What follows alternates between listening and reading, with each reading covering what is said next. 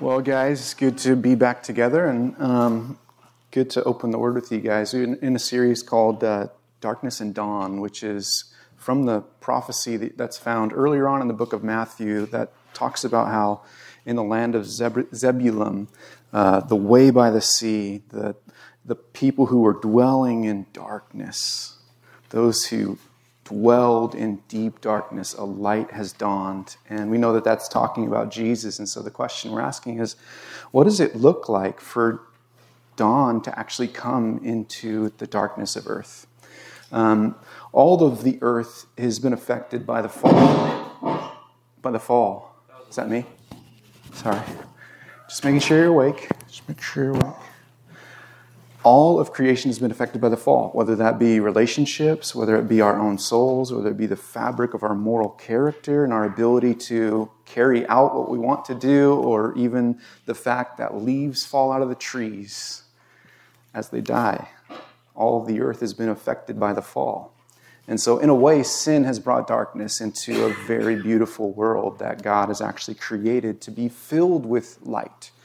And so it is that's the end of all of creation is Jesus comes and makes his kingdom here on earth and there is no need for the sun because he he becomes the light that sheds goodness throughout the whole earth.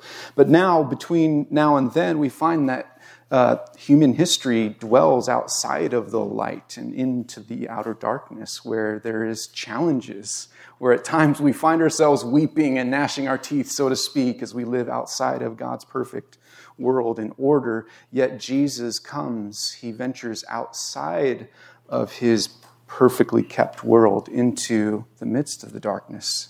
And he meets the people who are weeping and gnashing, and he tries to bring his light into their world. Now, this story, it talks about uh, some very real spiritual forces. If you look at it, it's most of your Bibles, it's titled Jesus Heals the Many. Is that what you guys have? Look in your Bibles. Do you guys have Bibles? You guys like the Bible? I like the Bible. Uh, extra points if it's paper. Good job. Yeah, mine says Jesus heals many.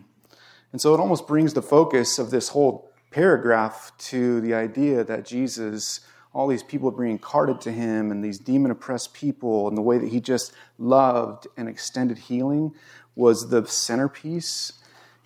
In fact, though Matthew selects intentionally, if you look at the three previous stories, including this one, uh, we have a woman, and before that we had a centurion, and before that we had a leper. So the outcast, the Gentile, and the female, these are people who are socially outcasts. They aren't able to have the same influence in culture. Why was Matthew so determined to highlight the fact that Jesus pursued the outsiders, the ones that no one expected to? Well, man, this lands deep and close to, to uh, uh, sorry, Matthew's heart because we know that Matthew himself writes himself into the story. If you look into chapter 9, Jesus walks by a tax collector's booth. Guess who's behind the table? The despised, despicable tax collector, Matthew. And so it is that the, the very meeting of Jesus for Matthew transformed the way that he viewed the story of Jesus. And so when he penned the gospel, he intentionally wrote about these intimate moments where Jesus is seeking out those who all of society were not seeking after themselves. And so for us, instead of just looking at the demoniacs who were actually healed by Jesus, the many, after the sunset, we're going to look during the day of that same miracle, which is within this text. And this lady, she isn't named, she's only re- referenced by her relationship. Um, it is Peter's mother in law. And so when we look at the text, it's, it's, important to me that we kind of put ourselves in the shoes of the different characters. I love to watch, or sorry, excuse me, I love to visualize the stories of Scripture. I love narrative because you can step into it and you can go, what was that like for, for, for the mother in law, for Jesus, for Peter? Peter invites Jesus over to his home. They'd just been in synagogue, and so this was the Sabbath. You're not supposed to be working. And so uh, you, you, after Sabbath or synagogue, they go to Peter's house, which is very close. If you go to uh, Capernaum, it's probably about 100 feet away from the um, synagogue. And so above this house that they believe was Peter and his wife's and mother in law's house, there's a church that's built over top of it. Jason, you remember this? Me and Jason were in Israel together not long ago. Well, it's been a long time now. It doesn't feel like it. But you actually, the church is built above it, and you can um, go, and there's a glass floor, and you can look down into the house where this miracle actually took place. It's actually fascinating. And so, for us, I want to just take a few minutes to think about the idea of being the mother in law, being the person that wasn't necessarily the center of attention. I don't know about you, but my middle school years helped me to understand what it was like to be awkward and not fit. Anybody else? Anybody proud of your middle school pictures? No? Nobody? Like, Greg. Greg alone. Greg alone. Man, bring him next week. We'll put him on the screen. Um, no, like I think Jesus, he is so gracious to allow and write into the story people that we can identify because not all of us were class presidents. Not all of us were the star running backs. Not all of us were the ones who everybody circulated around. And I know some of us in, in schools, we had people that they were just magnetic, you know? That whatever they did was just like it turned to gold. Everybody laughed, and that you were just drawn to be around them. This wasn't the mother in law, at least not in this time in her life. You know, when I was thinking about this story, I, I kind of thought about my own middle school years. We had moved from uh, Marysville, Washington to uh, Lebanon, Oregon, which is uh, shotguns and lifted pickup trucks. And uh, we, we went to a church plant, much like this one. There wasn't a huge children's program, so I was bored out of my mind sitting in the chairs trying not to get into trouble for drawing pictures. And my parents were like, You can't draw guns in church? Okay, uh, okay. You know what I mean? Like, but I'm just trying not to get into trouble. And so I had ADHD. They tried to put me on the overhead projector. Like, remember that? The light thing when you had the little clear, I don't know. Those things are awesome. Te- any teachers still use those in here? Anybody? Nothing. No. If you see if you see one of those machines, grab it for me because I'll, I'll, use it for art projects, okay? Because they're incredible. Okay. Um, anyways, I don't know how I got there, but I, oh, that's right. They put me on the job of keeping the song straight, right? And I was overly active. People were like trying to follow along, and I was determined to like go line by line. You know what I mean? Yeah, it, it was fine.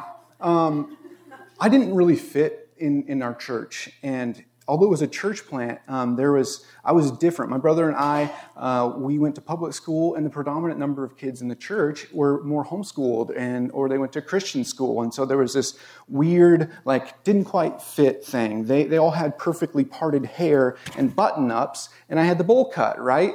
And uh, they would have dress shoes and I had hiking boots. I'm not sure why hiking boots. Um, I thought my brother was the coolest, and so he liked hiking boots, so I had hiking boots. Um, not only that, uh, this we had this uh, reality where, where, we were at church, and there was just a different feel. The church was kind of built, and we knew that we weren't the only ones that the church was there for. So I was thinking about not fitting at church, and I was thinking about the idea that uh, even in my own family. My brother, uh, they didn't know really what ADHD was when I was young. So uh, I was on the cutting edge. Uh, I was studied.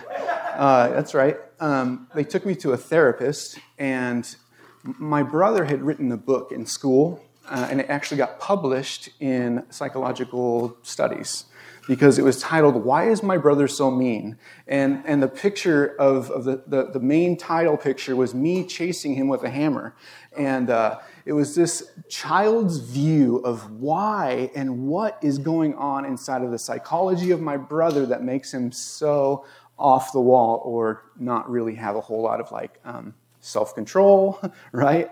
And so I've come a long way. I uh, keep all the things that I want to do kind of tucked away. Um, but to be honest, they, as they studied and, and looked at that, I, I kind of looked around and I was like, man, I'm the problem. Like my mom, she became a duty teacher at my, at my school. And I was like, that's kind of cool. But I was thinking about it today. She probably became a duty teacher to like keep me straight, like to not get into trouble. Um, and I thought it was gonna, you know, be a cool thing to have a mom as a duty teacher. I was like, I can break the rules. No, dude, she gave me more detentions than anybody else. So um, I don't know what she was trying to do. I think she was trying to help me fit in. Thanks, mom. Being a duty teacher does not work, helping me succeed at school. But just the different ways in life that we can feel on, on the outside. So, um, I know that um, about that same time, um, my great grandfather, his name is uh, Alec Mitchell, my namesake. My middle name is, is Alec, David Alec. Uh, Alec Mitchell, he immigrated from England as a little boy to uh, Alberta, Canada, where he had all of his young year memories and all of these kid dreams, fishing on this lake, doing this thing. And, and I always felt a special connection with, with Al. Um, me and Al uh, kind of just, I had his name, and so I just assumed I was his favorite. And when he was planning on, on taking a trip, he wanted to have like a, a grandson trip, right? And, uh, and I'm like, oh yeah, can't wait. It's going to be awesome. And my parents are like, this is what grandpa wants to do. He's going to go up there. He's going to take, take some fishing and all that. That son of a gun picked my older brother. My older brother's name is not Alec. It is Douglas Russell II, named after my dad. I have his name. I didn't get to go on the trip. I was steamed, bro. And so it left me just feeling frustrated like, man, am I invisible? Like, why does my brother get to go, but I don't get to go? Could have had something to do with the behavioral issues. I don't, I don't know. But it left me feeling unchosen, unseen, unwanted, and invisible. It made me feel excluded, like, what's wrong with me? And I don't know what um, it is for you or what your story is, or if you can think back at different moments where you felt like an outsider and you don't know why. Or there's been a circumstance that's just been like a shadow cast over your life. But to be honest, when we feel like we're pushed into the background of other people's worlds, it is like living in a shadow living in a shadow of a stigma. Maybe some of us are living our lives trying to overcome a stigma that's associated with our family, our history, our heritage. There may be situations that we've walked through that others are aware of, and we feel the shadow of that being cast over every day. There may be even our personality, like we live in the shadow of our personality. We're afraid to put ourselves out there. Maybe even some of us are uh, we live in the shadow of our insecurities. We're afraid to be known, to be truly seen, and so we pull away into the darkness. We can also live our lives in the shadow of mistakes or in the shadow of even another person. Some of us tend, I don't know about you, but when I'm not feeling great about myself, I don't want to be the center of attention. I'll, I'll find that wonderful, vivacious Rachel Nightingale to take all the focus, and I'll just kind of be like, I'm good. I don't know if that's you, if you kind of attach yourself to others who can take some of the attention. I find comfort in that, and I don't know if that's a good thing or a bad thing, but what I do know is that we find Peter's mother in law in the shadow of Peter. Who is she? What's her name? What color was her eyes? What, what, what did she like to do? What did she do when she was young? We don't know. There's tons of speculation about it. Some people even think that she was attached to Herod the Great's household. But there's nothing in Scripture that would give us definitive proof of that. And so we're left with the description of Matthew, who simply says, And when Jesus entered Peter's house, he saw his mother in law lying sick with a fever. It's quite beautiful to think if, if, if that was the only verse that we had of this woman in all of Scripture. And when Jesus entered Peter's house, he saw his mother in law. That would be beautiful enough. If we were to sit in that story and allow that one line to define our whole life, that when Jesus walks into the room, he sees you. That, that alone, we could close our Bible and be like, I'm just going to meditate on that. Jesus, you see me. Not, not to mention that her life was one that pushed her to the outside of the center, that pushed her into the shadows. We know that she was uh, a woman, so in the society, she didn't have the same social power or influence or freedom that a male would have. We know that she was likely living with her daughter and her husband because of some circumstances in her life had made it impossible for her to be on their own. We know that she was likely dependent upon the girl that she had raised and the husband whom she likely had no voice in picking. She was living with them day in and day out amidst all the busyness. We know that she had a married daughter, so she was likely older and past her prime when people would be discussing the prettiest ladies in the town or whatever. Her name did not get brought up when, when the, the idea of, of somebody making a phone call or calling the house, it was probably not for her. It would have been for Peter or her daughter when Valentine's, so to speak, would come along, she wouldn't be the one going out on the date. She'd be babysitting the grandkids in the shadows, present. She, in many ways, was a passenger in the life of those around her.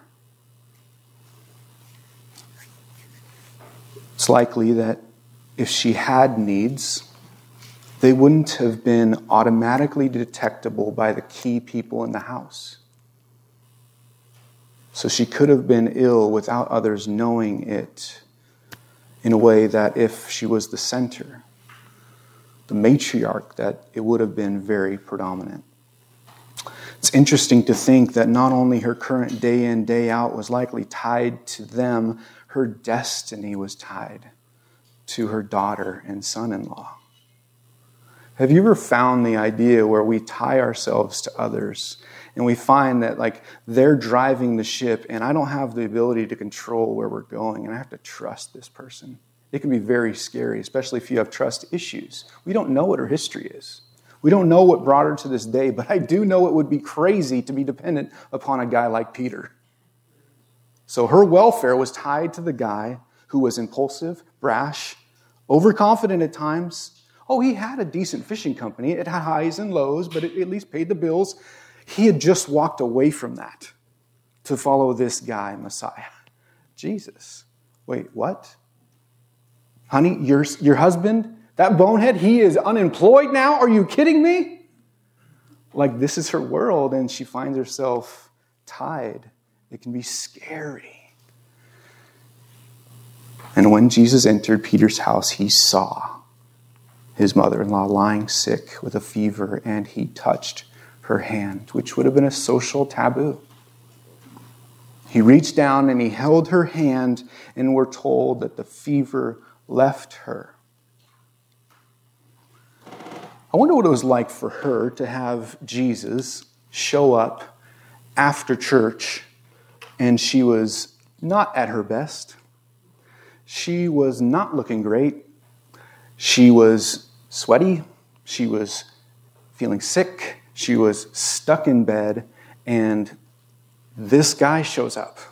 And the house is full with his disciples.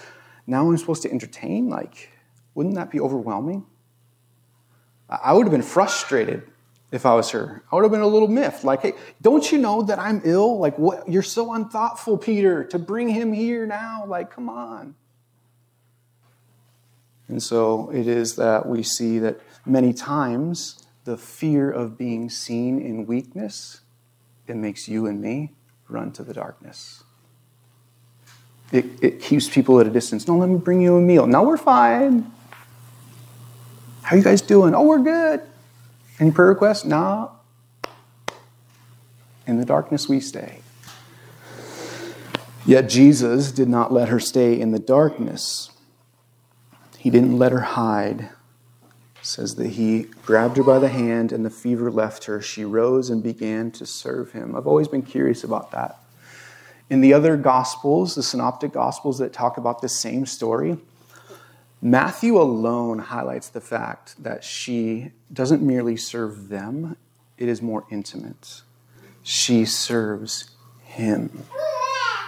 And so it is that as Jesus didn't need in Matthew's account to be told that she was sick. He saw her, healed her, and she served him. There is this binding together that actually uprooted her central orientation that was once around unpredictable Peter. It now became around Jesus. The, the man who once looked after her, likely out of obligation socially, okay, like uh, we, we have to take care of mom. The, the kindness she would have guessed, like, is it out of obligation? Do you love me? Like, do you care about me? She, she would have likely been bummed that, like, she didn't have anybody pursuing her, likely.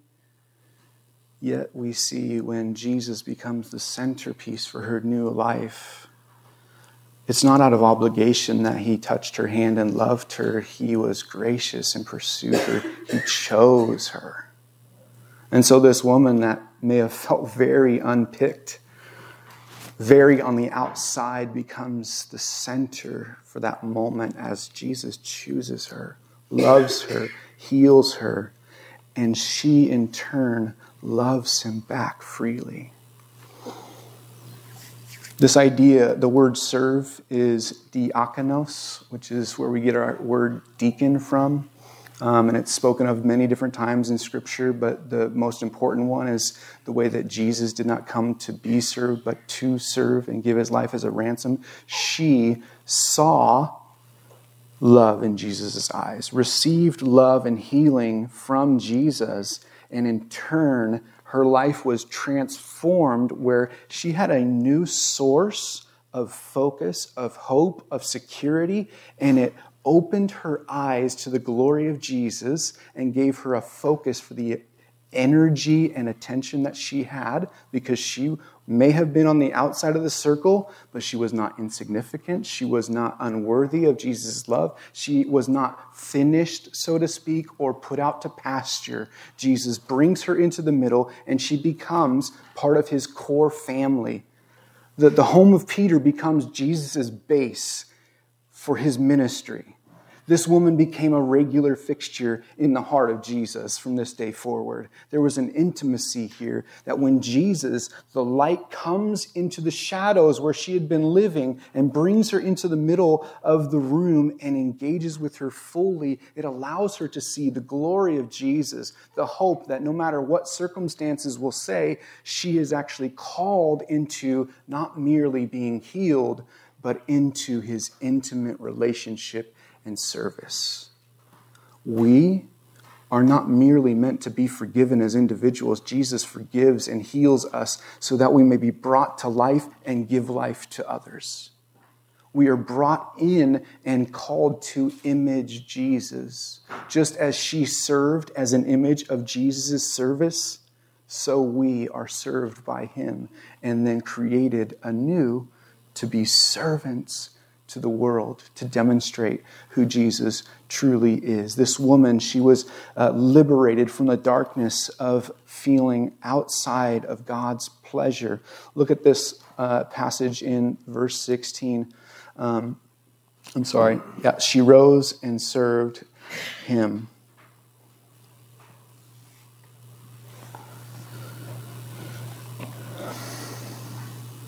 Look at verse 15. And he touched her hand. The fever left her, and she rose and began to serve him.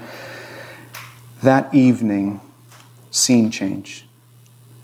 Why is this important that evening? Okay, Sabbath. You're not supposed to go anywhere on Sabbath. You're not supposed to carry people who are demon possessed to be healed to anybody. You're not supposed to carry someone who's sick to get healed. But when the sun goes down, literally, when the darkness fell, Sabbath is over.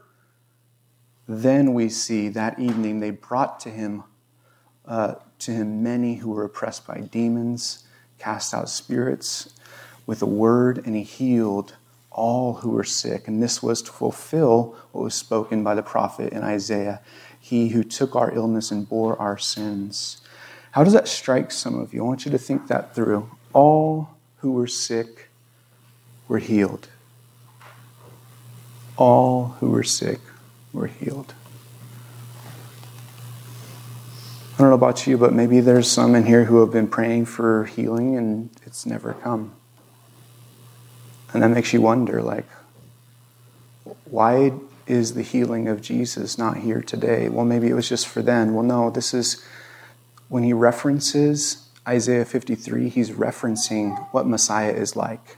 So, what Messiah was like then is what Messiah is like today.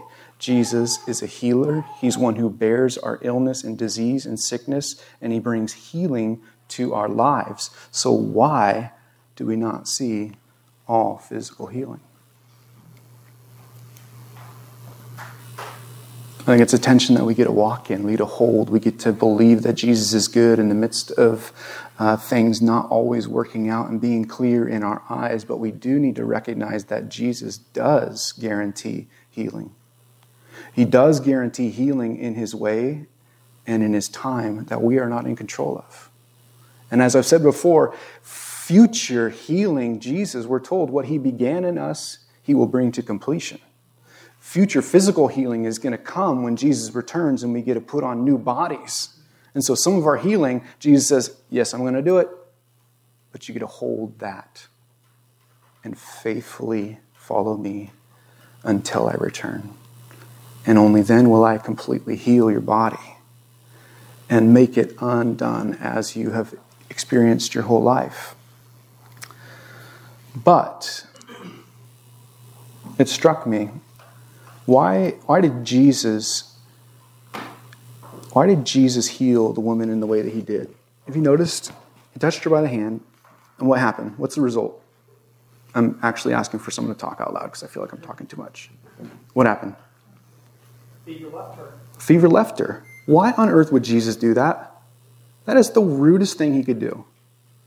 If you know what a fever is, a fever actually is the thing that activates your immune system. A fever is the thing that actually lifts the temperature of your body when there is an internal problem. Fevers are most often caused by infections due to viruses and bacteria. It is the body trying to heal herself, and Jesus is like, fever's gone. Is the virus still there? I think it's intriguing that Matthew says, and the fever left her. Jesus' healing was not for the fever. Jesus' healing was the thing that was at the core of her sickness, the very core of the thing that her body was waving flags at. Jesus' healing is something we need to recognize is internal first, primarily, and it works its way out. That's why it's important for us to make the connection that Jesus' healing work is not primarily or firstly physical, it is firstly spiritual. And that as we are renewed from the inside, sometimes physical healing comes before spiritual healing, and it gets the attention of the crowd, and it makes us go, Whoa, what in the world? But what Jesus guarantees, He doesn't guarantee that you're going to have uh, your cancer go away or that the situation that you long for to be undone but he does guarantee that he will bring healing to our souls. That his words will be like salve to our broken hearts. That his forgiveness will, will cover and mend and redeem and restore. That he will remake us like we are the beginnings of the eternal new creation. For you have been remade in Christ Jesus. So let us have a more complex understanding of the healing of Jesus. Most often, when you look back at the healing ministry of, of, of God on earth, when, when I look back at the prophets, the healing work that is most often spoken of with Messiah is healing somebody who is blind, spiritually blind. Somebody, the, the people who couldn't hear, spiritually hear so that their eyes could be opened, their hearts could be softened, and they could be saved. So, Jesus' primary focus for healing is that our hearts would be able to be awakened to God, respond to God, be made alive to God, and be made uh, back in relationship with Him, and then sent into the world to be diaconates. Diaconates? Servants of King Jesus to the world. So, this story, I think, is more complex than we often look at it. But I do believe that the heart of Jesus is on display. If we were to look at the original quote, because Matthew says, They brought him the many, the demonic, all of those, and he cast out the spirits with a word, and he healed them all who were sick. This was to fulfill verse 17, what was spoken by the prophet Isaiah He who took our illnesses and bore our diseases. The uh, reference is Isaiah 53 6. He was despised, and we esteemed him not. Surely he has borne our grief, he has carried our sorrow, yet we esteemed him stricken, smitten by God, afflicted. But he was pierced for our transgressions, he was crushed for our iniquities. Upon him was the chastisement that brought us peace. And with his wounds we are healed. All of us, we were like sheep who have gone astray and we have turned every one of us to our own way. And the Lord has laid on him the iniquity of us all.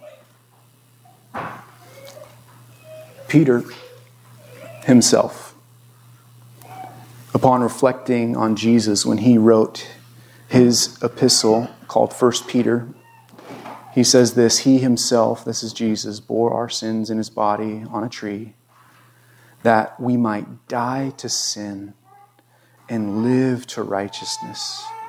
By his wounds you have been healed, for you were straying like sheep, but you have now returned to the shepherd and overseer of your soul.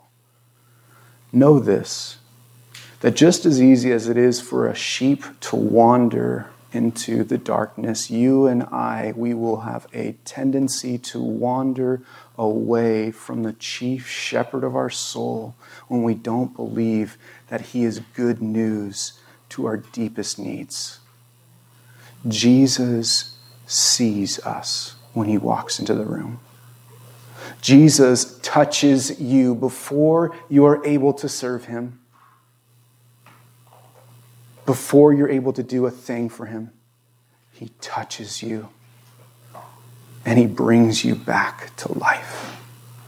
He heals our innards so that we may be engaged in intimacy with Him and a life of purpose. He sees you, He heals you, and He is reorienting us around Him. Friends, I, I want to make sure that we don't live in the shadow of anything other than Jesus. If, if there is sin in your past, I don't want you to live in the shadow of that. Jesus has called you into the light. If there is shame in your life, I don't want you to live in the shadow of that shame because Jesus shows up in the shameful places and drags you into the center of his love. And he covers our shame. He became sin that we might become the righteousness of God. How beautiful a gift of Jesus, who doesn't just look at those who are gabbing for the attention, he looks at the edges at those who are dwelling in darkness, those who are comfortable hiding, those who are afraid to draw near to Him. He calls and sees and heals and drags us into relationship with Him, not in a negative way, but in a delightful, healing way. I don't know about you, but I'm grateful that God came and found me when it seemed like no one else was looking for me. that he said, You belong with me, when I didn't know if I would ever have a real place. And it's only in that embrace that I've been able to find peace. Find peace in life that I might look at Jesus with the lights turned on and see him for his true goodness. That I believe when he looks at me there isn't frustration in his eyes, but there is adoring love, that there isn't judgment, there is grace. Oh, that Jesus would turn on the lights in our life. Oh, that he would chase away the darkness. Let us be a people who love the light, not love the darkness. Amen.